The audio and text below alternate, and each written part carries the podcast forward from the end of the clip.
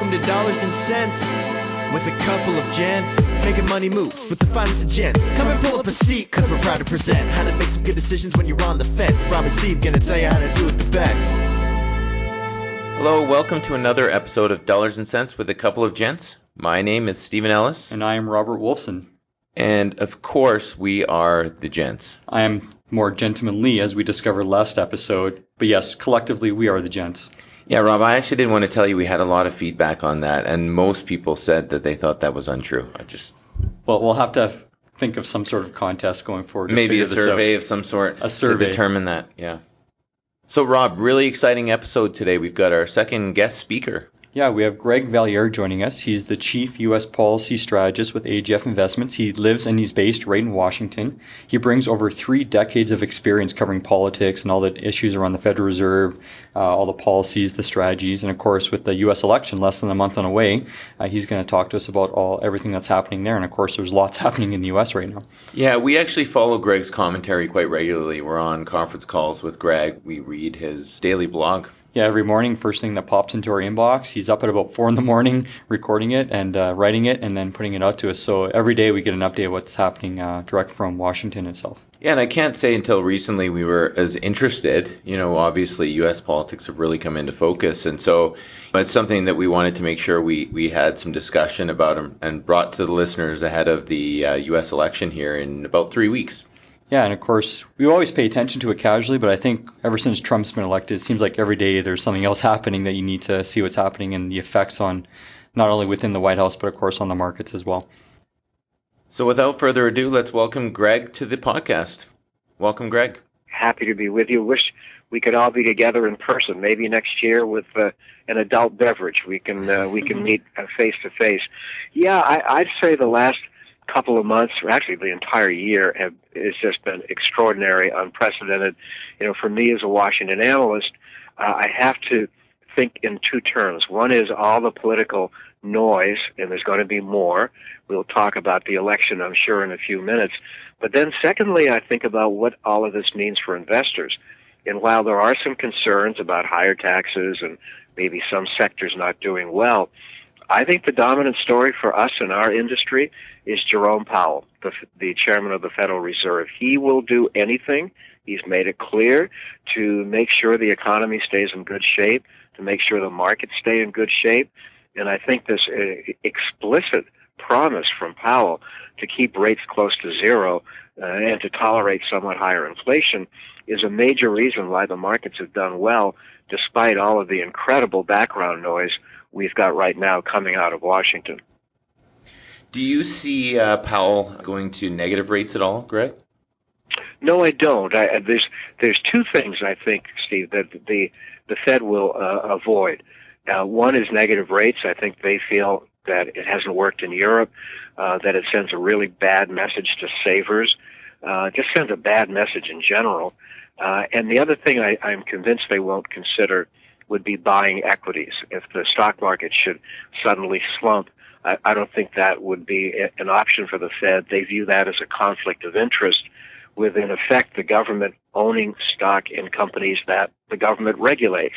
And I think they wouldn't want to go there. But otherwise, I think everything's on the table in terms of the Fed lending to businesses, state and local governments, keeping rates really low. I think the funds rate will stay at zero for maybe another three years. So this is a very activist and very accommodative Fed, and, I think that they have really made a huge difference uh, over the last few months.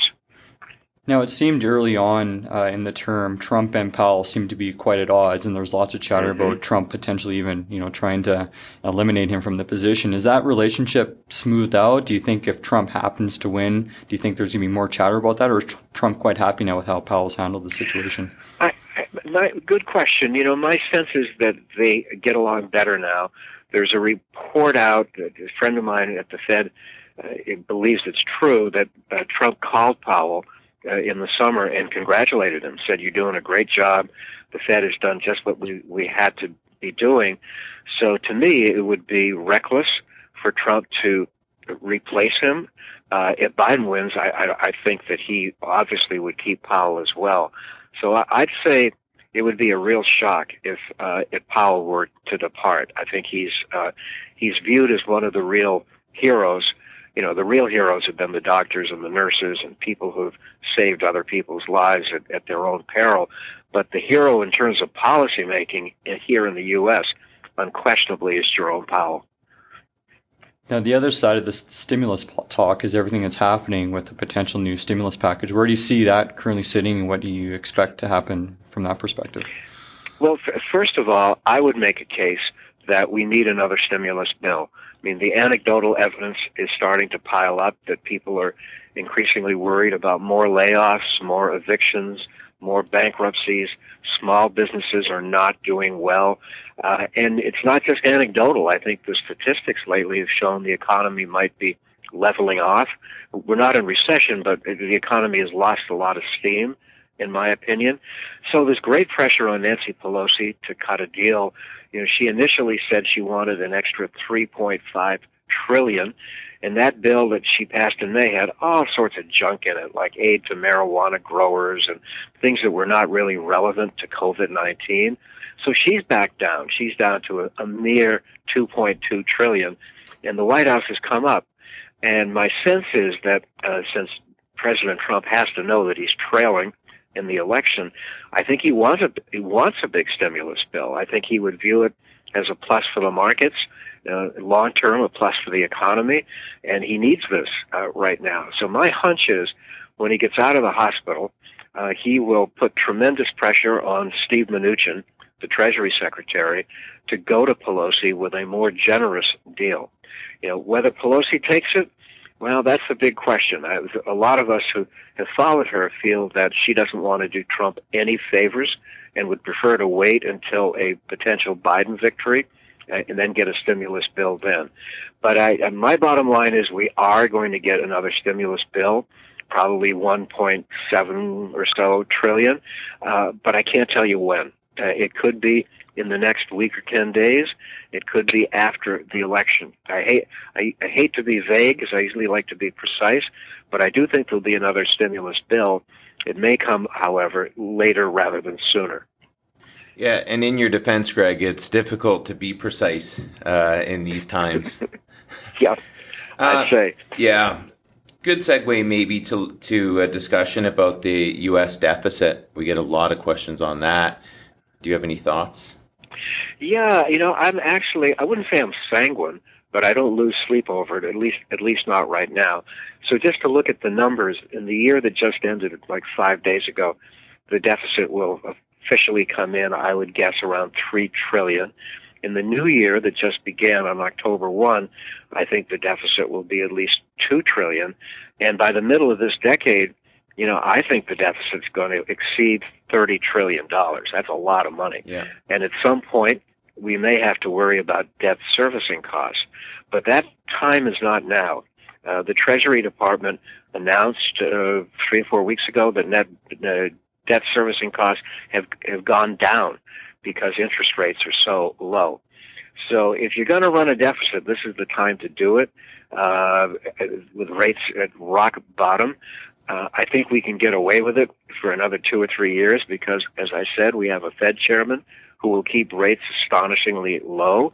But at some point later in the decade, I think we're going to have to look at a, a bill to pay, and I think that we may have to tighten our belts and look at some real spending cuts, and maybe defense gets a haircut. Uh, I think we're going to have to look at maybe some higher taxes. Uh, but ironically, both Trump and Biden are not looking at tax tax policy to reduce the deficit.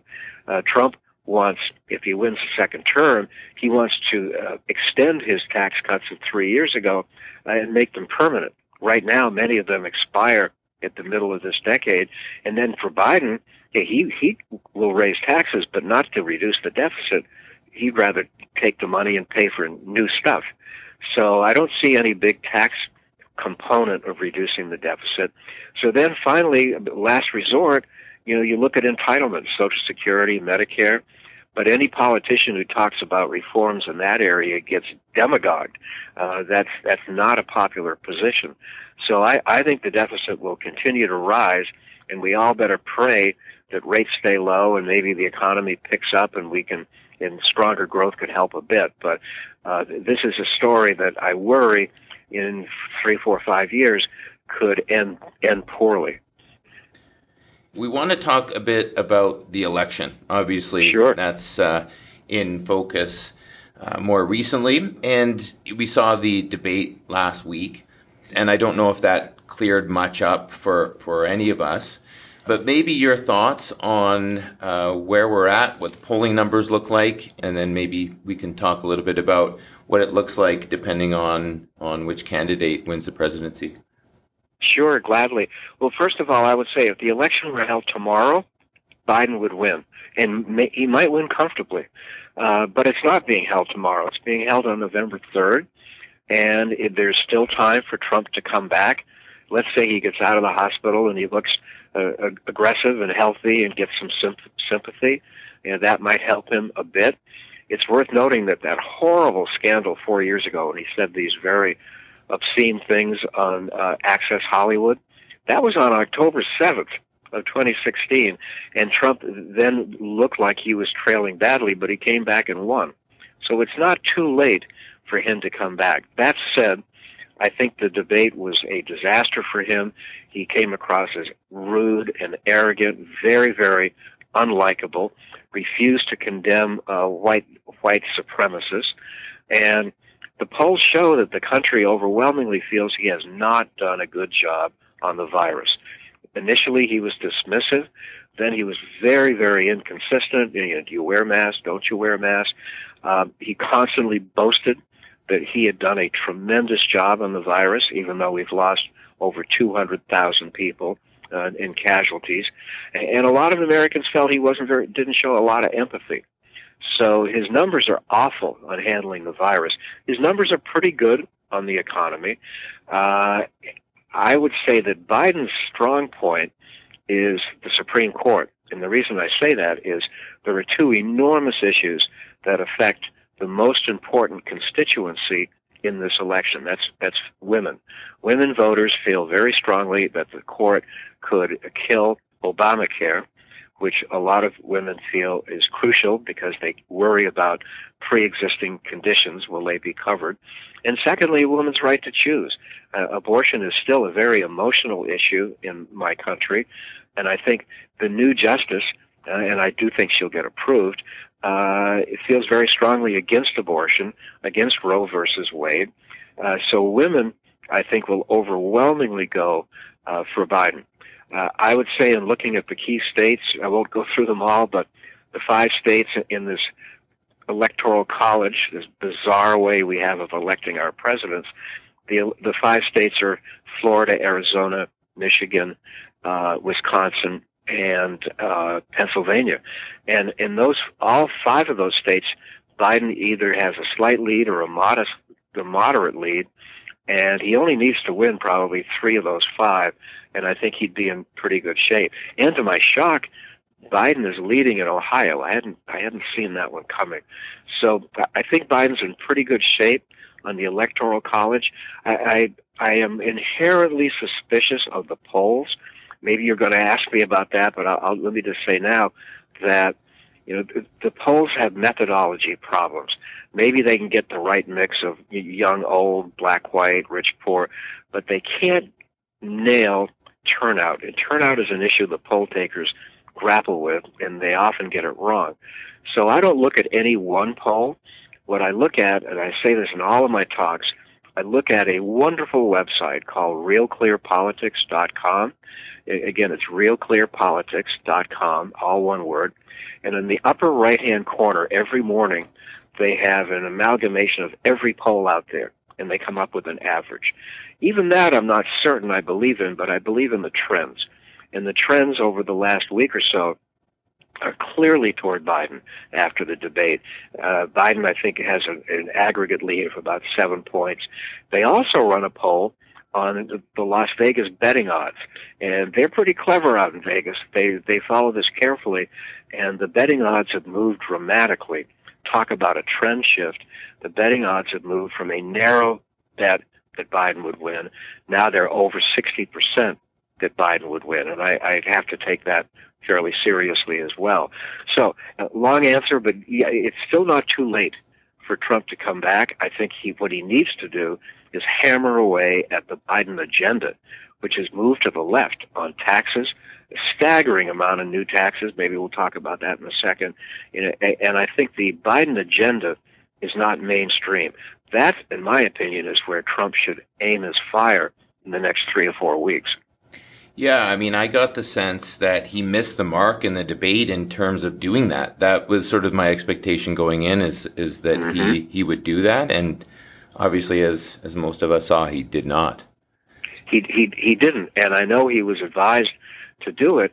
I mean, you you look at the taxes that Biden has. It's he's got higher individual rates, higher corporate rates, a new corporate minimum tax, higher estate taxes, higher capital gains taxes, a Wall Street transaction tax.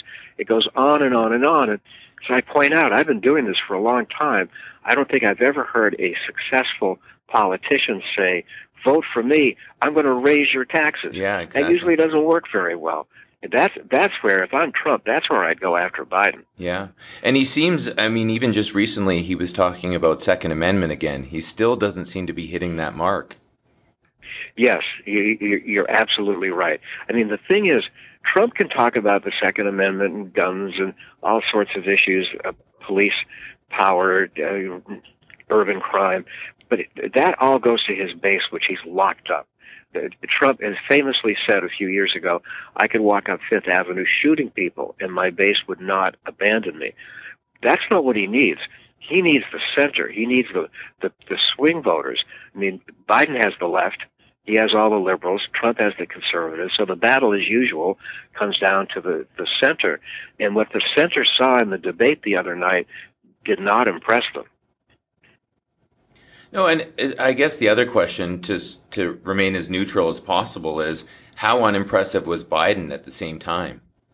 Yeah, you're absolutely right. I mean, I I I gave Biden like a C or a C minus. I mean, that's Joe. I mean, I've known Biden for 40 years, and he's lost a mile or two off of his fastball. I think you have to agree. I don't think he's, you know, in full-fledged dementia or anything like that. He he's he's quick enough, but he does look frail. He seemed to get a little tired toward the end of the debate. Um, that, that that's that's a flaw of his. I mean, that's a, a weakness. He, you know, his acceptance speech at the Democrats' convention was pretty darn good, but he was reading off a teleprompter. Uh, I, I, thought he was okay in the debate, but he does have a propensity for making gaffes. And I, I thought this would be a chance for Trump to get right back in the race. And Trump, as he often is, turned out to be his own worst enemy. He couldn't stop himself. He was so rude and arrogant and bombastic. He was a turnoff to an awful lot of viewers. Yeah.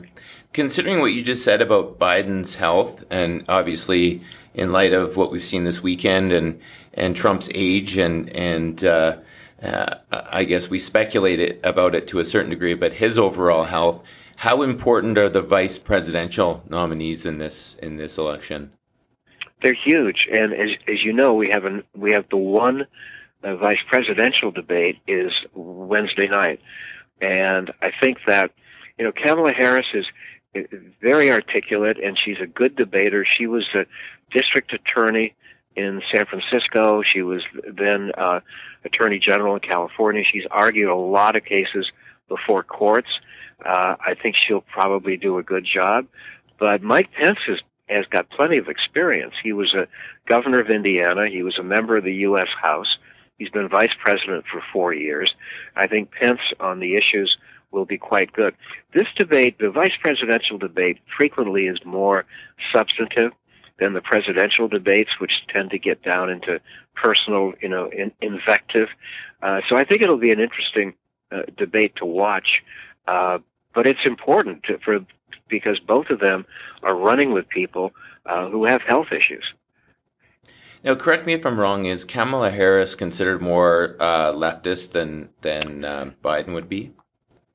You know, she's sort of a Rorschach test. She's everybody sees in her what they want to see. Okay. The progressives on the left think she's too conservative.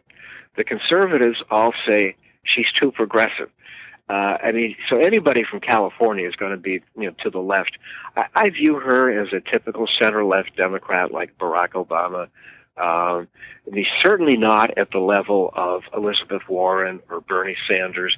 I mean, they are well to the left. I, I wouldn't put her there. Uh, she uh, agreed when she signed up with Biden not to press for a ban on fracking. Uh, she agreed uh, not to press for Medicare for all, which is would be hugely expensive. So she's moderated her views, I think, to uh, accommodate uh, Biden. But if anything should happen to Biden and she became president, you would have to argue she would be one of the most liberal presidents in the history of America. Right. So one thing that happened at the end of the debate uh, is the question about will you leave peacefully if the other candidate wins. Um, how do you see that playing out Greg. We've talked to our clients a lot about a contested election, the risk that may take yep. weeks to find out who actually wins, and of course the market doesn't like uncertainty. How do you how do you see that playing out? Well, two two or three points I'd make. First of all, I, I never in my wildest dreams thought I would have to answer a question. You know, what if Trump refused to leave? You know, the answer is clear. I mean, the generals at the Pentagon despise him. They would gladly remove him physically on January 20th at noon. The Constitution is explicit that on January 20th at noon we inaugurate a new president. So what could go wrong? Two things. Number one, I think there's an increasingly good chance that we will not know the winner on election night on November 3rd. Many states have said they can't possibly count all of these ballots, and there's going to be a tidal wave of um, absentee ballots, mail-in ballots. It could take days and days, or maybe even a couple of weeks, before all the votes are counted. I would cite as an example this summer in New York State, uh, all the primary races. It took them six weeks to decide in New York. I'm not predicting that uh, nationally in the U.S., but it could take a while. The second scenario is even more ominous, and that is what if Trump narrowly loses? Let's say he loses Pennsylvania by half a point, loses Arizona by half a point, and then loses in the Electoral College. He has made it clear he would challenge that. He would say it was a fraud, that the mail-in ballots are, were rigged against him, and knowing how litigious this guy is, he could go to his attorney general and say, look, I want you to take this all the way to the Supreme Court. And it's worth noting, we've seen this movie before in the year 2000, and it took the Supreme Court until December 12th to rule that George W. Bush actually did beat Al Gore. So we could have something similar, and you, you want to talk about uncertainty. To not know for several weeks uh, who won, I think that would be a very uh, troubling development. The silver lining is this. If Biden does win fairly comfortably and he's leading by quite a bit now, that would greatly diminish the chances of a disputed election. I think Trump could not contest an election that if it appears that he's lost convincingly. Yeah, what is that percentage that would be convincingly? Oh, if if it looks like he, Trump lost by five, six, seven points in the national numbers, but also lost badly in the electoral college, you need 270 votes you know, if, if Biden, if it looks like Biden's going to have 330, 340, I think a challenge would, by Trump would be futile. Right. And of course, we always focus on the presidential election, but I think the other important election going on right now as well, Greg, which you can bring us up to speed. Sometimes Canadians don't quite always understand all of the depth of the U.S. political system, but of course, the Senate race and the implications and the filibuster rule, I think those two are related. Absolutely. I'm glad you raised it. So let me just briefly say that there's two other elections, one for the House, not in contest. The Democrats will keep the House. The really fascinating other election is in the Senate, uh, which is narrowly Republican. The Senate is a big story for investors because the Senate has been the firewall against activist legislation, the very liberal legislation coming over from the House. Mitch McConnell and the Republicans have a 53 47 majority. I've looked at all the key races. It sure looks to me like the Republicans are going to lose four seats. The Democrats may only lose one for a net gain for the Democrats of three, which means a tie. It would be 50 50. if you had that kind of a swing, uh, the Democrats, theoretically, if they won the White House, would uh, would break all ties and control the Senate. This is a big deal for investors because the markets, I am convinced, prefer divided government. Uh, as I have a dear friend on Wall Street who always tells me every two years, Greg, divided government is good because it means they do less harm. And I think there's some truth to that. So I, I would argue that uh, divided government is what the, the, markets will look for. And if it's a blue wave, meaning the Democrats take everything. I think that that's not a good story for fossil fuels, for the financial services sector, for healthcare, for defense stocks. I, I think there would be some negative stories in addition to the threat of higher taxes. And the filibuster rule, Greg? Oh, yeah. So uh, there's a lot of frustration on the part of Democrats that because of the filibuster rule, they couldn't get a lot done with Obama, who is now saying, I, I favor uh, ending the filibuster rule. So what it means is that right now you need 60 votes to cut off debate, a filibuster. Uh, you can't get 60 votes for anything right now. Congress is so divided. So if the Democrats took the Senate in three weeks, could they decide to kill this rule and allow anything to pass with a simple majority, probably 50 or 51 votes? If they did that, all this legislation would sail through the Senate. I think the markets would be very nervous to see that kind of a climate. Uh, I, there may be a handful of Democrats who would have second thoughts about a change of this magnitude, because at some point it could come back and bite them, as as the the judgeships have bitten them in the last few years. But it is a big deal, and if Biden em- decides to embrace it, I, I think the markets again would be nervous about how quickly things could pass that the markets wouldn't like. So, Greg, we, uh, I mean, we know what we get with Trump, I think, to a great extent. Mm-hmm. Now, if Biden does win the presidency, uh, maybe we can talk a bit about some of the things we might see with a with a Biden presidency. You've alluded to a few things. I'm wondering who you might see in uh, cabinet roles and the impact that that might have. You bet. So th- there are some things. I have to be fair. There are some things that I think would be positive. I think that uh, Biden would be more inclined to, to favor uh, free trade. I think this reliance by Trump on tariffs, everywhere you look, he wants to slap a tariff on whether it's you guys in Canada or Western Europe or wherever. I think Biden would shy away from that. He might even rejoin the Trans Pacific Partnership. I think Biden would be a great story for alternative energy. I think that he would be more predictable, more stable, I think we wouldn't get blindsided as we frequently do uh, with Trump. So there would be some positives. But I would just point out that he made a deal at the beginning of the summer with the Democrats left, with Bernie Sanders and with Elizabeth Warren, to embrace not all, but much of their agenda. And many people feel, and I'm one of them, that Elizabeth Warren's great goal in life is to be Treasury Secretary. Uh, that would be a, a disastrous story for the financial markets, which fear her. You know, she seems to feel that our industry is corrupt and greedy and, you know, needs dramatic reform. I think the silver lining here is that if the Senate looks like it's about tied, would they want to take her out of Massachusetts, where she's a senator, and bring her to the Treasury Department? Because if that happened, the governor of Massachusetts, who was a Republican, would replace her with a Republican. And I think that's something the Democrats wouldn't want to see. And I also think that Biden would get a phone call from a lot of his friends on Wall Street, and he has good contacts on Wall Street. People would try to dissuade him from uh, appointing Elizabeth Warren as Treasury Secretary. But there will be some activists. I mean, Pete Buttigieg, uh, Amy Klobuchar. There'll be a lot of interesting names. It would, would be more colorful, literally, more people of color would be in this cabinet, than a new cabinet, than you have with the uh, with the current Trump cabinet. So there, there would be changes, and it might take the markets a while to get used to these. One final point I'd make on Biden and the markets: if he wins, and we still haven't gotten the stimulus bill, there will be a significant stimulus bill right away next year, and I think that would be favorably uh, received by the markets. So, Greg, sticking with, with Biden here, uh, we in Alberta know that Biden has promised to cancel Keystone XL if elected. Yep. Perhaps you can comment on uh, how the U.S. election results could impact Canada's energy industry.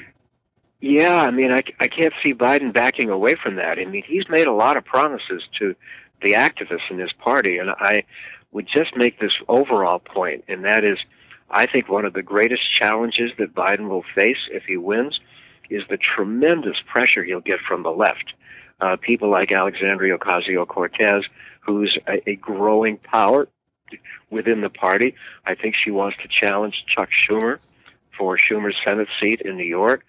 So there will be tremendous uh, pressure from the left. So if he tries to back away on on Keystone, I think the left will, will really let him have it. So I think that might preclude him from changing his position on Keystone. You previously mentioned the the trade rhetoric with Trump before with Canada, of course, USMCA, uh, the tariffs with mm-hmm. Europe. But what about China? How would you see? Obviously, before COVID, everything was uh, the U.S. Uh, trade war with the Chinese. How do you see that playing out going forward on both sides?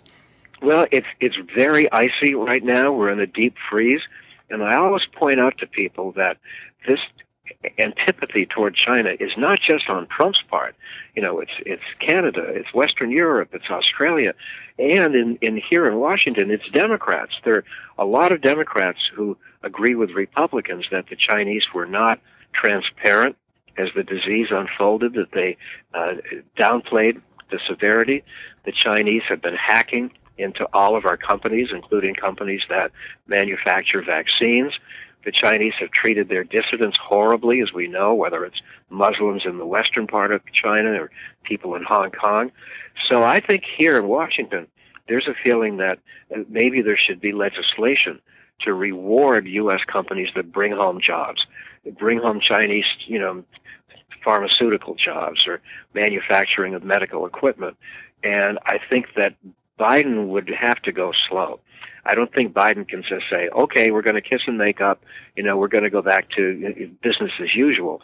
I think that the Democrats on the left, Bernie Sanders, Chuck Schumer, people like that would uh, rebel if he tried to have normal relations with China. So I think this friction between the two countries may persist well past the election. So, Greg, I have I have one more question. I guess it sort of came to light over the weekend and and maybe it's a bit of a controversial question. Uh, perhaps you you can't or don't want to answer, but I'm actually curious to know, uh, considering Trump's health situation, if Donald Trump were to pass away, what happens in terms of the election? Well, a lot is, is the timing, and I, I get this question, and the, the, the quick answer is it's it's vague.